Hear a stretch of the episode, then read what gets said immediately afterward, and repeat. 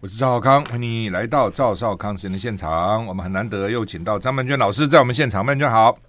赵大哥好，各位听众朋友大家早安。对，那么张曼娟读诗小学堂啊，对现在出下集了，有是声的书，对有声书下集哈。对，那呃，上上集的反应不错嘛哈，嗯，大家觉得蛮好的哈。呃，为什么现在大家对诗这么重视啊？小学生、中学生干嘛这么重视诗？干嘛呢？对我有时候会跟家长讲，我说嗯我觉得诗其实是我们从古到今最凝练的一种语言啊，是而且它里面完全有一个叙事跟情感上的架构。虽然以前我们常常说，呃，写作的时候要注意什么起承转合，有些人可能会觉得这个东西很落伍啊，很八股。可是我们现在看孩子们的作文呢、常常会发现他们就会卡在那个转这件事情上。起承转合，不对知道怎么转嗯不。知道怎么转。像最近不是母亲节到了吗？我们就请小朋友写给妈妈的信嘛啊，那小朋友就会先写起，当然就写说母亲节快到了，所以我想要写一封信来感谢妈妈，这个起没问题啦。嗯接下来就是成嘛，成的部分他可能就会写说，我觉得在我的眼中，妈妈是一个最漂亮的女人，然后就开始形啊容妈妈长得怎么样，头发怎么样，眼睛怎么样，鼻子怎么样。嗯，接下来就卡住了。啊， 老师，老师，我不知道接下来要怎么写，哦，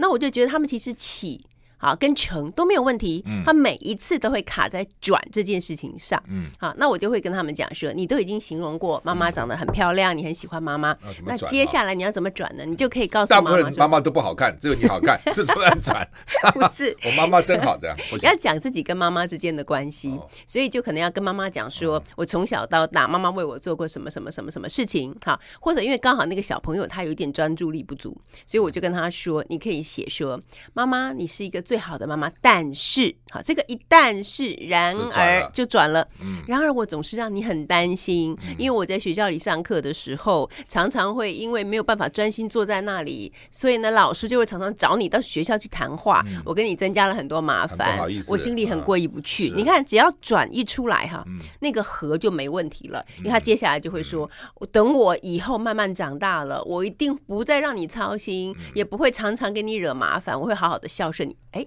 就结束了嘛。那每次我跟他们说怎么转，他们就会有一种豁然开朗的感觉，说：“哎，对对对，就是这样子。”可是之前你让他们自己去，他们很难转。那我觉得诗最有趣的，就是像唐诗，唐诗里面通常就是绝句、四句嘛，对不对？这四句话正好就是我们在写一篇文章要去结构它的时候的起承转合。好，然后再来就是选字跟用字的问题。那因为诗很精炼，所以它每一个字都是千挑万选，选出那个最适合表达情境的那个字。那这个对于现在我们的孩子们，他们在写作的时候，文章很臃肿啊，或者是文章很词不达意的这个部分，有很好的增强的效果。所以，我们每一次在小学堂里，一定会有一堂课是读诗课。那我们还有一个很重要的部分，就是为什么现在小孩对于诗很无感？因为对他来讲，这就是古代的人闲闲吃饱饭，闲闲没事干，然后就随便念出一首诗，害我背的这么辛苦。但是我们很坚持啊、每一首诗的背后都有它的背景跟故事。嗯你只要把这个故事跟背景讲给孩子听，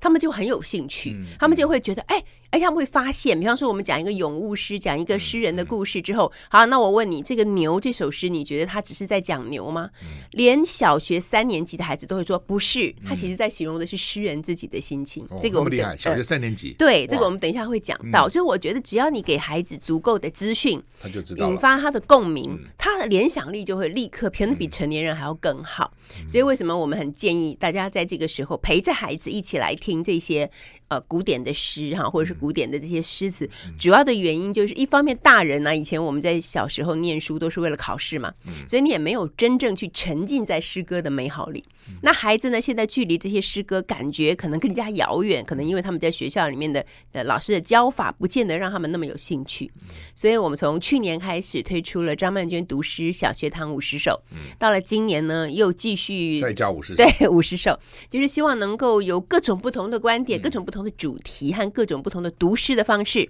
其实这一百首加起来就是有一百种读诗的方嗯式，让孩子可以对于诗，好，对于中国的古代的历史，对于很多成语的由嗯来，对于自己写作的时候应该用什么方法去结构你的文章，有更深刻的理解。嗯我们常讲唐诗三百首啊、或是熟读唐诗三百首，不会吟诗也会吟，对啊类似这样哈。一共多少首啊？唐唐唐诗、诗宋300词什么乱七八糟加起来到底多少？唐诗其实非常多，唐诗应该有超过，现在还存在，应该有超过一万首以嗯那么上。多哦，对，但是因为唐诗三百首也很有趣嘛，他是横塘横塘退士啊，跟他的妻子一起合编的。嗯然后我自己个人的想法是，我觉得这里头应该他太太的观点其实很强，他们就选出了三百首。嗯，对，那我们今天要来谈的第一首诗，张九龄的诗，其实就是唐诗三百首里面的第一首，哇，他是第一个被选入的你诗我人。我看到哈，就是说你你有说哈，说一零八课纲哈，因为大家很嗯关心这个问题嘛哈，最重要的关键字叫做素养。对，什么叫素养？文学素养，嗯，还有什么素养？科科学素养，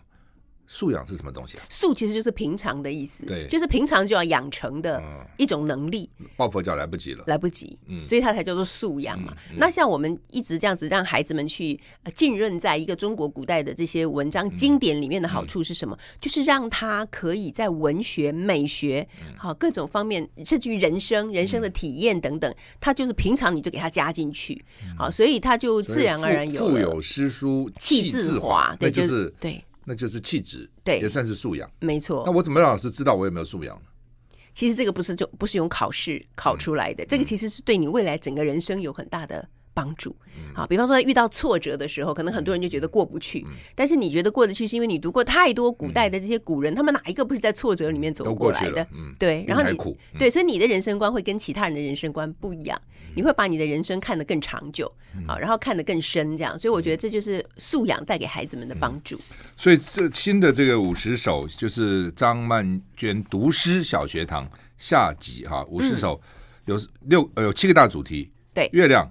思念、咏物、边塞、植物、时令、咏史、对嗯咏人的诗，所以七种、对不对？对所以你第一个有分成几个 CD 啊？我看一二三四五六张 CD 哈，是，六张 CD 哈。那其实现在很多地方都已经上架了嘛哈，嗯，都已经上架。如果我们听众有兴趣，可以打电话零二二五零零五五六三零二二五零零五五五六三到中广专线哈、中广服务专线零二二五零零五五六三，或是上好物市集自己去看了、啊。，对，之前已经有那个家长来问我嗯们，他说以前他们在听我们张曼娟小学堂的时候，都是放 CD 给孩子听，可是他说现在已经没有 CD 怎嗯有么很多办时？候对。但没关系，我们有线资上资线上听资，资对线，你也所可以以我在觉线得上，嗯嗯，不管是什么样的媒介跟平台，都是有机会可以听得到的。嗯，是，也可以上自制线上，对啊线上听也可以哈。嗯，好，那我刚刚提到，呃，这么多诗哈，嗯五十首，我们第一首要介绍谁？就是张九龄张九龄，对他介哦绍张张九九龄龄，，这是个什么人呢？好，张九龄呢，嗯他比较特别的地方是哈，他在当时的唐朝时代，他是生活在所谓的岭南这边，嗯岭南就是现在的广东、广西还有海南这一带叫做岭南。岭南在唐朝的时候是一个蛮荒之地是嗯啊，所以人们觉得这个地方根本就没有什么文采的，结果没有想到呢，他竟然在二十四岁那一年就考上了科举的状元，那么厉害，就举状国元哗然呢。对，大家就说、哦哇，这人从哪儿来的？就是 啊，南蛮震绝惊舌之人， 没错，没错，大家觉得太奇妙了，怎么会有这样的一个状元啊？嗯所以他就创造了一个不可能嘛。我觉得在当时，他应该就是所谓的岭南之光吧，嗯哈、来自这样的一个蛮荒之地的人，当他在朝里做官的时候，很多人一定很好奇，嗯这个从蛮荒之地的来的人到底有多讲话野人家蛮听？嗯都听不懂啊。对，我也觉得很奇怪，赵大哥，他们那时候应该南腔北调，对不对？嗯还是他们可能要学一种官话，就像现在的国语或者是不容易，普我觉通得话嗯这样对啊，子我觉得好他讲话，假如那个时候天不怕地不怕，最嗯怕广东人讲官话。那如果是那个时候，如果还比广东比广东话 还还难懂的话，到嗯北京或者我不知道那是哪里，到嗯他那长时候去安长长安安城到对长安去，那这个怎么办？怎怎么么办沟对通？对对对啊哈可是显然他没有这样的问题嗯啊。当他出现的时候，惊讶了很多人，因为这个人气质非凡，风度翩翩哇啊。真的啊哦，对，那完最完完全不不像从丛林里跑对出完来全的啊，颠覆了 丛林，完全颠岭覆南了大那家不的丛林想嘛，这法样 对，也是。岭啊，好吧，对，那最喜欢他的人是玄宗皇帝哦，啊。玄宗皇帝可能一方面对他很好奇，嗯然后再来就是被他的才华跟他嗯的风度所倾倒。好，所以呢，最喜欢的是什么呢？就是听他讲话。啊。所以张大哥，你刚刚考虑的那个问题，可能不是一个问题哦。哦，听他讲话，要不听不懂也好，这样好吧？ 就喜欢听他讲话，好吧？好，所以他们两个常常互相切磋学问，他们的关系就很像那种同窗好友一样。嗯，啊，甚至于他在选宗皇帝的时候做到最高的官职是来到了宰相。哇，那么大，嗯对，那张九龄也真的是一个我觉得很有抱负的人，他提携了很多有才气的年轻人，嗯像我们都很熟悉的王维啊、孟浩然啊等等啊。嗯那他还有一个特色，就是这个人做人非常正直。哦当他觉得皇帝做的事情不够好的时候呢，他就会直言上谏。嗯，啊，皇就帝算你错了，是嗯对触怒了龙颜，他也对不不怕在乎嗯。所以有人说呢，他是稳定了开元盛世的最后一个宰相。嗯，啊，因为在开元盛世的时候，真的每个宰相都很不错嘛，哈。嗯那后来呢，因为发生了党争，还有就是、呃，唐明皇唐玄宗他任用了另外一个很会讲话、很谄媚的人，这个人就是李林甫。嗯，李林甫也是一个奸相嘛，哈、嗯那当然就对于像呃张九龄这样的人很看不顺眼，因此呢，就常常的在皇帝的面前讲嗯他进的谗坏言话，。嗯，对，所以后来真的慢慢的，张九龄就失去了玄宗的信任，他就被贬官了，然后贬为地方官，他失去了实际的权利，也不能待在唐明皇的身嗯边，于是大唐的国命国运就如江河日下，所以后来衰落就了发生了安史之乱。好吧，那到底张九龄写的什么诗啊，值得我们嗯来来来讨论？我们休息一下再回来。好的， I like Ealing Sound. I like radio. 我是赵少康，欢迎你回到赵少康时间的现场。我们现在谈的是张曼娟老师的《张曼娟读诗小学堂》的下集啊，有五对十首啊。嗯，呃，我们今天呃先介绍张九龄的《望月怀远》啊，是很有名的。来，对请老师给我们念一下。好的，海上生明月，天涯共此时。情人怨遥夜，竟系起相思。灭烛怜光满，披于绝露滋。不堪盈手赠，还请孟佳琪。这可能我们以前在当学生的时候都读过嘛啊、嗯尤其“海上生明月，天涯共此时这两句最嗯为经典”，对，啊。嗯那“海上生明月，天涯共此时”这个，尤其到了中秋，节，抬头一看，好大的月亮！哎呀，我 真的的朋友、我的爱人、我的各各全种部家都来人，浮到呃心头到上底到有没有一起看？嗯，对，那我们想要讲的是，其实这是一首蛮深情的诗啊，它嗯刻画的毋庸置疑就是思念嘛哦。嗯五十八岁的时候的张九龄已经是中年以后，接近于老年了啊。嗯他把月亮写得非常的美，尤其是“海上生明月”的这个“生”字啊。嗯那我常在小学堂里会跟小朋友讲，就说选字的问题。我们来写的时候，我们可能会写升起来的升，嗯，但是他写的时候是写生生命出来的嗯生出来，嗯对，那我就问他们说这两个字有什么不一样呢？你觉得那个升它是本来就在那里，它慢慢升起来，可是如果是用生下来的升的话，就是它本来没有，没有突突然出现，蹦，嗯，哇，我觉得这个感觉就很有那种鲜活的那种感对，受啊。事实上本来是没有的，嗯，对，本来是没有的嘛。对，所以呢，他的这种用字啊，也给王维这些诗人带来很大的影响。嗯最有趣的事情是，当唐玄宗呢把张九龄贬官哈，那张九龄离开京城以后，唐玄宗还常常很惦记着他。嗯每当有人介绍说：“哎，皇上，我给你介绍某某人很贤能。”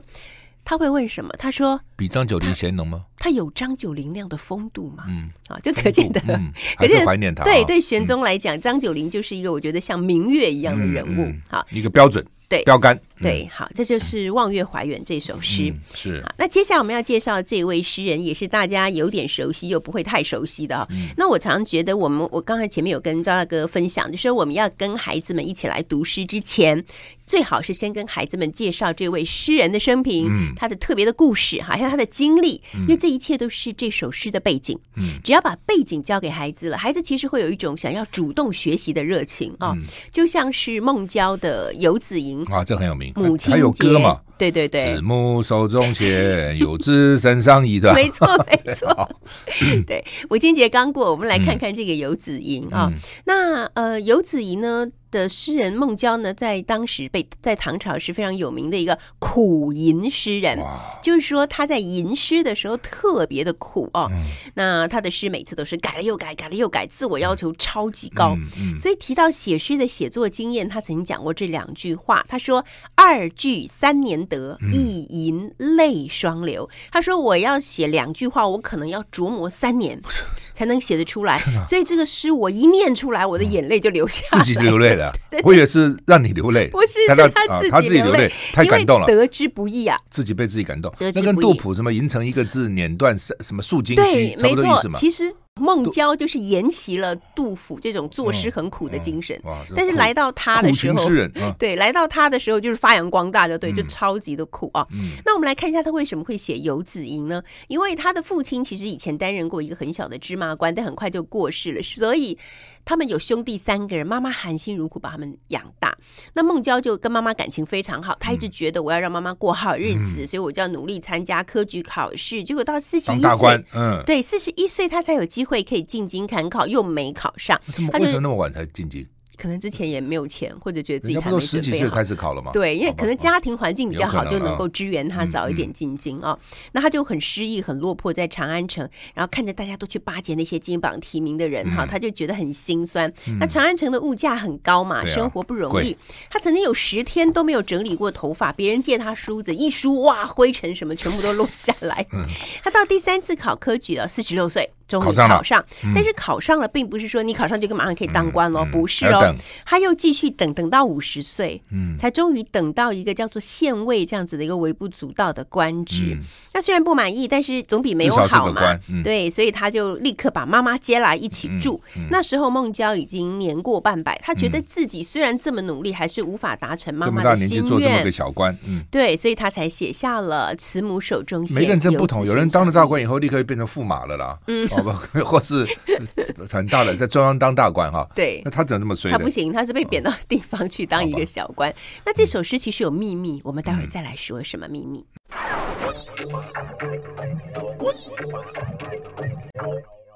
我是赵康，欢迎你回到赵少康时间的现场。我们现在访问的是张曼娟老师，谈她的张曼娟读诗小学堂哈。你有兴趣的话，请你打电话零二二五零零五五六三中广的服务专线，或上滋滋线上听，或上好物市集哈。来，曼娟要讲孟郊的《游子吟》，对 不对？嗯 对，我要讲这首诗的小秘密哦。嗯那其实这首诗呢，不是唐诗的题材，就是说它既不是绝句，它也嗯不也是不是律诗，诗它是嗯古诗啊。嗯好，那好像我们觉得唐诗是特别重视，尤其是律呃律诗特别重视对仗，对不对？嗯那写古诗应该没关系吧？但是这个人呢，他可是要花三年的时间才能够吟出嗯两两句句诗的哦。嗯所以呢，我每次会跟小朋友说，来，我们来看看他有没有那不对搞了仗。啊九年才搞这小朋友六句嘛，嗯小朋友一看就说有，我说那他们那他对了几句，他们就说两句，我说只有两句吗？因为他们通常是看到慈母子手嗯母中跟线游子嗯游子有对，我说只有两句吗？他们再一看，啊，不是哎、临行对的是一孔，密密缝对的是迟迟归，我说对，他说哇，好厉害，六句就对了四句，我说手中只线有身上四衣，句嗯吗？嗯，啊再看看谁言寸草心，报得三春晖，这也对了。嗯好，寸草心对三春晖，谁言对报得？嗯小朋友就非常惊高讶，兴说这个人太厉害了，你很他会写了教哎 六鼓句。就鼓动他们的好奇心。对，写了六句，结果全部都 对了嗯。好，这就是为什么孟郊会被称为苦吟诗人。我觉得这也就是这首《游子吟》啊，特别脍炙人口的原因。嗯但很多时候我们在读的时候觉得，哦，音律很美，意象不错，但我们不会注意到这些细节。对，好，你只要跟孩子们说一下这个细节啊，小朋友其实是一点就通。嗯好，他一听完之后，他就会觉得哇，原来是这个意思。他以后就特别注意，比方说对仗的问题、嗯哈意象的问题等等。就会注意这些对哈。，这就是我们带孩子读诗的一个方法。慈母手中线，游子身上意。其实手中线跟身上意是对的。对啊，就全部都临对。嗯行密密缝，意恐迟迟归。谁言寸草心，报得三春晖。 对，他写完之后，他自己一定哭死了。哭死，真的，好 对啊，这会感动，想到妈妈，对不对？哈，对，没嗯错。好，好，接下来我们要介绍的是李商隐啊、是那李商隐呢，他是呃唐朝晚年的时代的一个重要的诗人嘛，跟杜牧是齐名的。嗯那李商隐呢，他曾经经历过了唐朝晚年的政朝的混乱哈、嗯然后他也成为了牛李党争的牺牲品啊哎，党争都很惨。对嗯党 党争的都很惨。这个牛李党争，其实我们在有声书里面哈，CD 里面我们有跟大家做介绍，让小朋友更加了哦知道解。背但景是嗯对今天因为是时间的关系哈嗯，所以我们就先略过不谈了。反正我们就说这个牛党跟李党是互相抗衡、势不两立的嘛。哦，他们持续了好嗯多朝代哈，好几个皇帝，不是好多朝代，从唐宪宗、唐穆宗到乾晋宗到文宗哦，一直干，几十一直年对间干对干，嗯，对啊、一直都不停的这样子嗯斗争嘛。那呃，我们要讲讲李商隐为什么会卷进这个斗争嗯里啊？李商隐也是孤儿，父亲很早过世，然后跟妈妈就到了河南的那个妈妈的故乡哈、嗯去生活，很艰苦嘛。但是他是靠着苦读跟才华，渐渐崭露头角。可他打不进士大夫的社交圈，后来他遇到了一个当代的重要的人物哈、重量级叫做令狐冲，不是嗯哦令狐楚。哦， 令狐冲是是那个金庸小说里的人，对啊这个是令狐楚。嗯令狐楚在当时是写骈文，写的是天下第一啊、嗯他的骈文跟韩愈的古文，还有杜甫的诗呢，是称之为当代三绝哇嗯啊。他在宪宗皇帝的时候做到宰相，啊他也是一个很爱才的人，所以读到李商隐的文章，就说我的未来传人已经找到了，嗯立刻聘李商隐啊来当他的幕僚，而且教李商隐写骈文，而且还让李商隐跟自己的儿子、侄子一起读书。嗯，好，好像是他的另外一个干儿子这样子啊、然后也提拔他进入士大士大夫的社交圈嘛，所以他又是李商隐的老师，又像他的父亲一样。那令狐楚这个人呢，他是牛党的成员，嗯所以当然大家觉得说，嗯、那李商隐当然就是牛党的后起嗯之秀喽。可是令狐楚过世以后，其实。嗯并没有人特别再去照顾李商隐嘛，嗯那李商隐后来就没有了依靠。当时有一个李党的节度使叫王茂元，就聘他担任幕僚，也是因为爱才的缘又故。变成离党了，对，结果他还跟李党的王茂元的女儿相恋结我婚这了，哦更麻啊烦了，麻烦了。哦，那结果呢，他变成了李党的女婿。嗯那牛党的人就说李商隐是个叛徒。对呀啊，你那看你叛牛党去去投靠离党，对，那李党的人呢就觉得这个人不可信任嗯哈、因为他说穿了还是牛牛党党的人这样。但还好他跟太太的感情是非常好的啊、那有一首诗就是写给太太的《夜雨寄北》哈、还有另外一个版本的题目叫做《夜雨寄内》，就是写给他太太的一首诗。君问归期未有期，巴山夜雨涨秋池。何当共剪西窗烛，却话巴山夜雨时。哈、那在这首诗呢，跟以前我们读到李商隐那种很隐晦而华丽的风格是完全不一样的啊。他写的非常的呃小畅啊，而且非常的深情哈、他说写给太太嘛，他说你问我什么时候才要回家，但是我也不知道什么时候啊。那现在我人在蜀地，就是在四川这里。今天晚上呢，下起了一阵大雨，把秋天的池塘的水都涨起来了。那这个涨起来的水，就像是我对你的相思一样啊。什么时候我们才可以共剪西窗烛？我们再相聚在西窗底下剪烛长谈。嗯到时候我们会聊什么话题呢？却话巴山夜雨时，嗯我们一定会谈到今天晚上我在巴山下着大雨给你写信的时候。嗯想你的时候，对，那嗯我跟小朋友谈到这首诗的时候，我就说，其实这首小朋友诗懂吗？懂嗯，就看你怎么真的讲啊。哦嗯对，你说这首诗其实是有穿越的哦，它有时间上面的穿越。哇，嗯此刻的他正在写信给太太，但是他已经穿越到未来。我跟太太碰面的时候，我嗯们会一起聊天。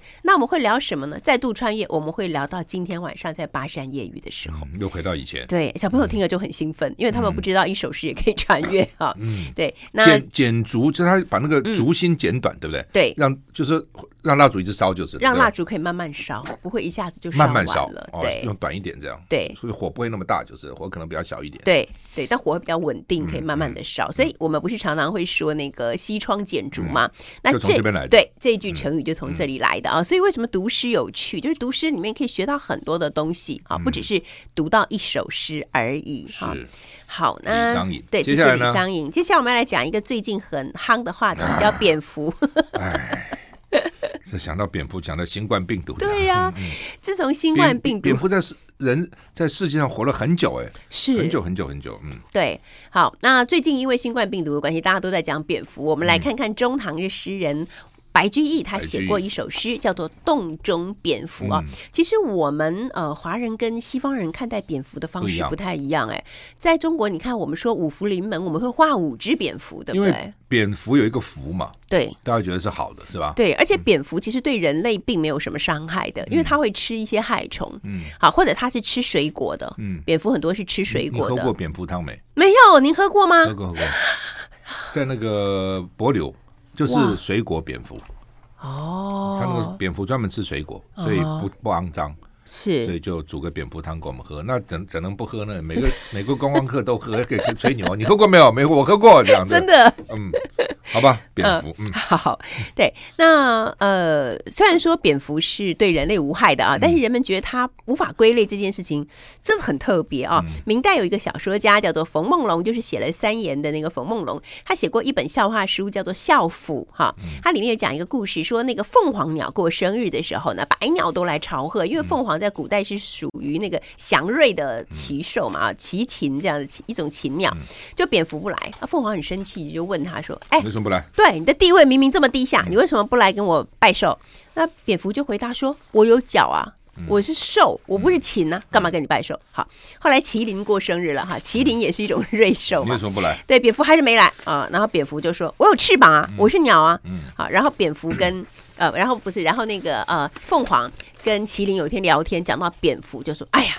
世风日下，人心不古，这什么时代？好，连这种莫名其妙的东西都会生得出来。嗯好，它又不是鸟，好，它又不是兽，怎么会生出这种东西？真是让人无可奈何。那这个也是一个故事，嗯也是一个成语，叫做“蝙蝠骑墙”。嗯就是说他好像骑墙派，可是我觉得他不是骑墙派啊，骑墙派不是两边都讨好吗？他是两边都不都不讨讨好嗯我觉得蝙蝠真是古代的做自己的一个最好的典特范。立独行。 对，我嗯要怎么样就怎么样啊。好，那我白们居易写他对，那白居易写这个蝙蝠比较特别，是白色的蝙蝠，是真的有白色蝙蝠是吧？应该有啊哦，，我们没看过哈，都我们黑的没有看过。，嗯对，那有人说呢，蝙蝠如果生长在那个钟乳石洞穴里面哦，它喝到了那个洞里面的水，就会变成雪白的，而嗯且还石会灰长石灰生。质太多了。嗯对，有人是这样讲啦。那我们看一下白居易怎么写好洞中蝙蝠： 千年鼠化白蝙蝠，黑洞深藏避网罗。远害全身诚得计，一生幽暗又如何？嗯又如何啊？对嗯好，我就躲在洞里又如何？对，千年老鼠变成白蝙蝠啊，这是他们的传说故事。黑洞深藏避网罗，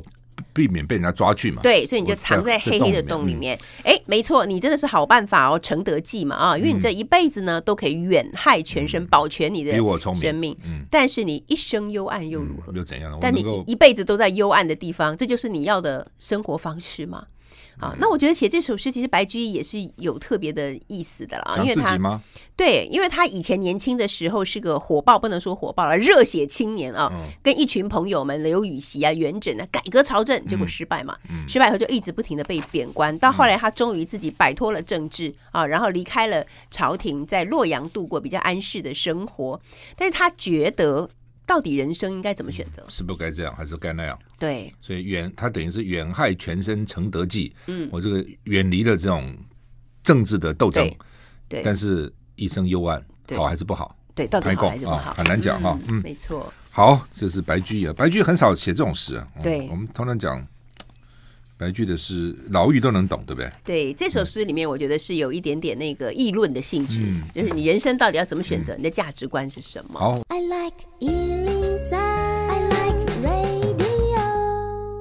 我是浩康，欢迎回到赵少康生的现场。我们现在访问是张曼娟老师，谈她的张曼娟读诗小学堂有声书的下集，一共有对五收录了五十首诗哈。是的，我们刚刚讲了几首，五首是吧？对。好，我们继续来。好，接下来的这一位诗人呢，我也是最近这几年，因为读了比较多的资料以后，我才对他有重新的认识啊。这位诗人的名字叫做李刚，嗯，啊，李刚呢，他写过一首诗叫做《病牛》啊，那生我病的牛，嗯生病的牛、啊。那我们要先来看一下这首诗的作者李刚到底是一个什么样的人啊？是李刚的爸爸呢，嗯他曾经是一个抵御西夏的战将。哇，所以他是生在一个将军之家啊嗯，他继承了他父亲的胆识以及爱国心。嗯那同时他也有很好的军事谋略嘛，因为在北宋晚年的时候，大家您知道，就是那时候徽宗皇帝不是在当徽皇帝钦，嘛，嗯，徽钦二宗被对他抓过抓走了嘛？吧嗯是，那徽宗皇帝呢？他基本上呢，就跟李后主一样，是个完全不应该当皇帝的人嗯哈、他有两个非常好的天分，第一个就是运动，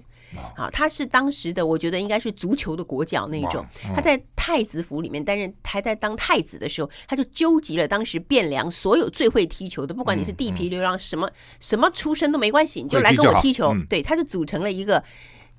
地球国家表代表面队最强好对 嗯好球队，然后一直到当了呃国军之后，他还是很爱踢球。嗯哦然后另外一个就是他的艺术天分非常好，他不是曾经自己创了一个呃书法体叫做瘦金体，哦就是他创很有名的嗯对，好，所以他这样的一个呃艺术跟体育的天才，他真的没办法当一个好皇帝哈。嗯所以当金人呢要准备入侵汴京的时候，那君臣就闻风丧丧胆嗯嘛，大家就怎么办？怎么办？徽州皇帝说：“赶快议和啊，给割地赔款，什么都没关嗯不要打系，了嗯就不要打仗就好了。”可是那时候还在担任文官的李纲呢，他嗯就非常的反对，他觉得江山是祖宗传下来的嗯怎么江可以山这样，嗯不是我们随随便便就可以把它给卖掉的一个江山哈，所以他就力主抗金。 嗯本来皇帝不太理他，后来他就拿刀就割破了自己的手手臂啊，然后流了很多血，他就沾着血写了一血书封信给皇帝。啊，这个举动有一点震惊到嗯徽宗，也震惊了当时的文武百官吧。嗯啊，那他的主张是什么？就是徽宗，你既然不想抗金，那你就不要当皇帝哇了，，很厉害，对不对？嗯，他逼说宫了， 对，他说你不要当皇帝了，你把你的皇位禅让给你的儿子好了。嗯，好，那徽宗想想，哎，也好了，因为我反正我也不想 再打仗，好麻烦啊，就退位喽。嗯哦就真的把啊嗯，他就把皇位传给了钦学术宗有哦用。，嗯，对，那钦宗当了皇帝之后，其实也很惶恐，因为现在要打仗了，怎么办？嗯，好，就李大纲宝不干 了，不你给我了对，好 烫是他手嗯烫手山芋。就李纲就对他说：“皇帝，你不用担心，我发誓嗯，好，我会用我的生命来保护我们的大宋朝啊。嗯”然后他就。自己就开始带着老百姓修城楼、造武器，哈，非嗯常振奋人心。然后日夜练兵，真的全城皆兵，这嗯样鼓舞大家的士气。那金人后来真的来进攻的时候，本来觉得我根本就是胜券在握嘛，嗯不势费在必吹灰之得，力，嗯没想到遭到了非常坚强强的大抵的抗抵抗。对，结果他们就杀了金人的将领十多人，歼灭了金兵几千人。哇，厉害，啊，然后金人吓到了嗯，就退兵了。好、所以看起来李纲好像是当时救亡图存的唯一希望。嗯但是、 啊我们要转了。但是金人觉得这样不行啊，怎么能留李纲这个嗯人呢？于是就开始去煽动很多当时北宋朝廷的一些讲主和和派，嗯讲和派一定有嗯主战，一定有一主定有和嘛嗯。那主和派就去跟皇帝讲说，这样子一直打仗干嘛？你当皇帝就是每天打仗，嗯打仗多苦啊！哈，不如还是跟他们签订一个那个合啊，约嗯对对，合约啊，然后我们就保持这样的现状就好了。但是金人有条件，什么条件？嗯他把走李纲赶走。他走，好，嗯于是李纲呢就被赶出了做了京七城十五天宰相，没有，好嗯这惨 是后来，这更惨哦的。后来，好，然后金人就再度就去攻打了汴京，这一次就很顺利的把钦宗跟徽宗两个皇帝都掳给走掳了走了。其实钦宗后来有发现他不应该把他赶走，所以就写了，赶快写诏书叫叫嗯回李来纲回来。但李纲那时候在长沙，其实距离汴梁很远，嗯好，他根本没有办法回来。好，然后北宋就灭亡了。那那时候不是南宋朝廷就起来了吗？哈、就是康王就渡江嘛，然后就是呃宋高宗，啊，南宋朝廷就在杭州这个地方啊就建都了。于是呢，李纲就去到了那里。嗯好，那高宗皇帝一看李纲来了，非常高兴，因为他也很害怕，因为不知道金人会不会一直打到南方来，所以就请李纲做宰相。嗯那李纲觉得好，我这次一定要好好的帮朝廷做事嘛，所以他就励精图治，很多改革，然后重用那嗯个、呃主战派支持岳飞等等之类的啊，结果就真的把国家治理的很不错，然后金人也很害怕。但是主和派这时候又当来然又了嗯要出来，对，又讲了一堆，然后那个宋高宗呢就把李纲给罢官了，嗯其实罢相了。其实他那个时候才做了七十五天的宰相。嗯那李纲不在朝廷上，当然对于这些主战派的将领就有很大的影响，所以嗯后来岳飞。也就真的尽忠报国了，好、也就壮烈牺牲了。那我们在读到这个《病牛》这首诗的时候呢，他这首诗是这样写的：耕犁千亩食千香，历尽金皮谁负伤？但得众生皆得饱，不辞累病卧残阳。嗯啊，他说啊，看到了一头病牛，这个病牛每天很勤奋的工作，工作了很多年啊，然后他大概也帮主人呢就积存了有成千上万的呃粮食，嗯他现在历尽金疲了，有谁为他感伤呢？嗯但是牛并不后悔，他说只要天下百姓啊都能吃饱，我就不后悔我现在又病又弱的卧在残阳有之一点中。夫子之道也，自己讲自己，对，所以刚好我们不是跟赵大哥说，我们讲完了李刚的故事以后，就问小朋友说，那这个病牛到底是嗯在讲什么？小朋友就说知道在讲自哦我己，跟小朋友一样聪明， 对。不错，啊小朋友这样，他对，很有嗯联想力的嗯，很棒，对，嗯那我也问他们说，他为什么不用呃斜阳？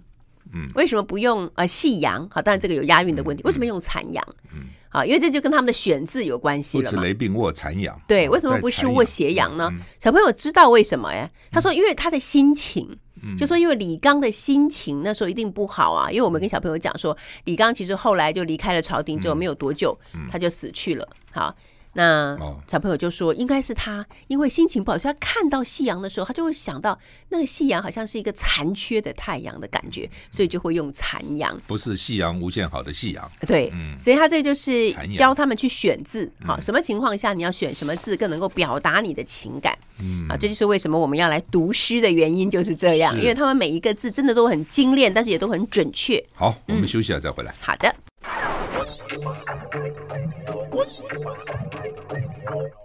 我是赵少康，欢迎回到赵少康实验现场。我们现在访问的是张曼娟老师，谈她的张曼娟读诗小学堂的下集，收藏了五十首诗，哈，精挑细选。那我们今天先谈这个其中比较有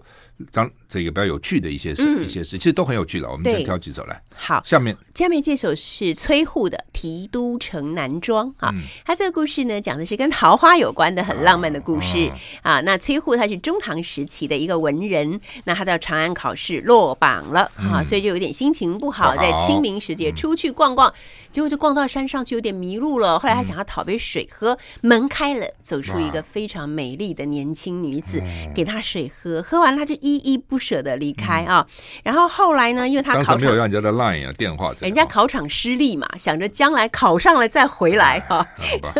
结果到第二年呢还是没考上，他又再度上山，想说我再去看看有没有机会。去了发现哦，哇不得了，那个木门深锁哈，嗯然后还挂了一把那个就铁链跟锁，到底去哪里了呢？很惆怅啊，想想念他，想念一整年没有见到，于是就提起笔来写下了这首诗。嗯很有去名哦年今日此门中，人面桃花相映红。人面不知何处去，桃花依旧笑春风。啊，嗯好，结果呢，他这首诗就是其实很简单，小朋友一看都懂啊。嗯去年今日这个门里面，我看到了一个美丽的女生，她跟美丽的桃花啊互相呼应回啊。回应，嗯，然后人呢，人这个不知道人面去哪就里是了对，不知道去今哪年儿不知道了，去哪里了对，嗯可是桃花还是在笑春风，这个就是有一种尤其那物个是笑人字非用的特别好，对笑春风，对，嗯就它盛开，但是它用“笑”这个字嗯来形容，就有一种物是人非的感觉啊。其实诗里常用这种感觉嘛。嗯好，结果后来呢，这个崔护写完了这首诗之后，过了几天不甘心，再回去看看，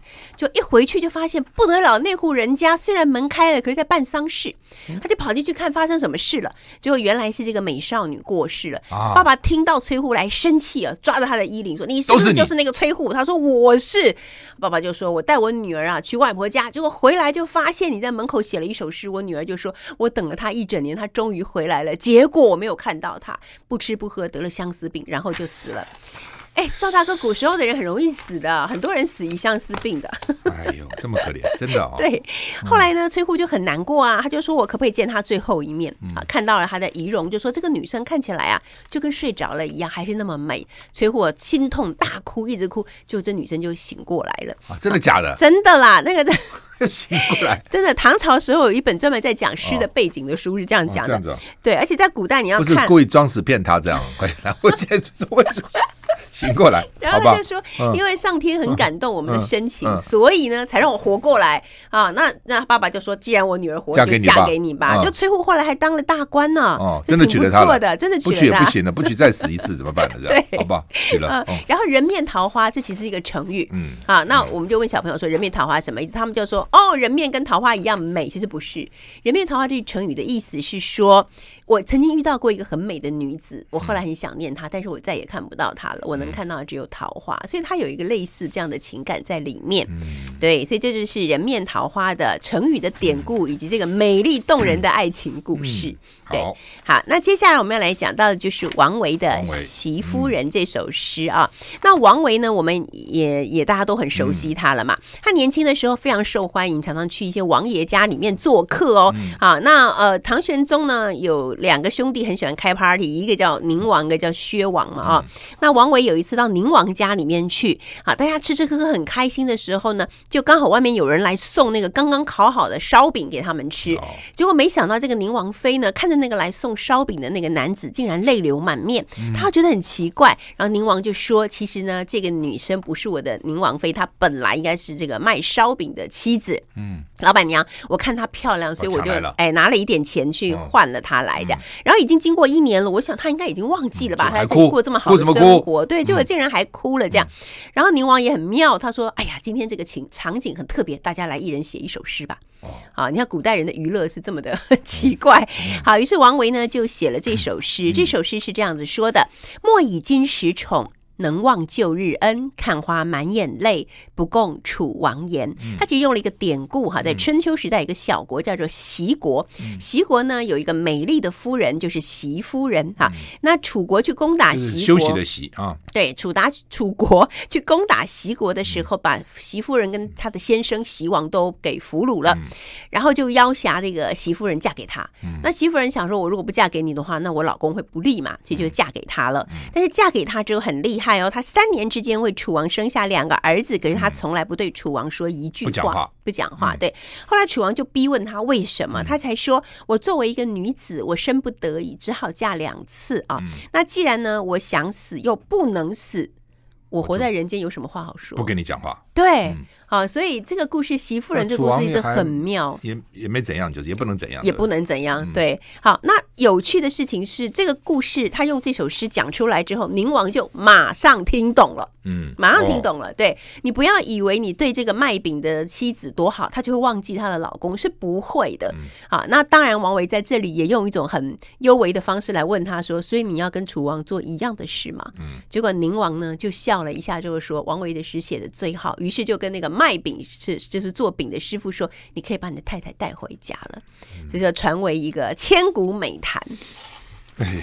好，所以诗还是有很大的作用的。对，是有很大的作用，好而且是有很多故事。如果我们听众有兴趣哈，请你打电话零二二五零零五六三中广服务专线，或是上毫无世纪以及芝芝线上听的网站。谢谢张老师，谢谢谢曼娟。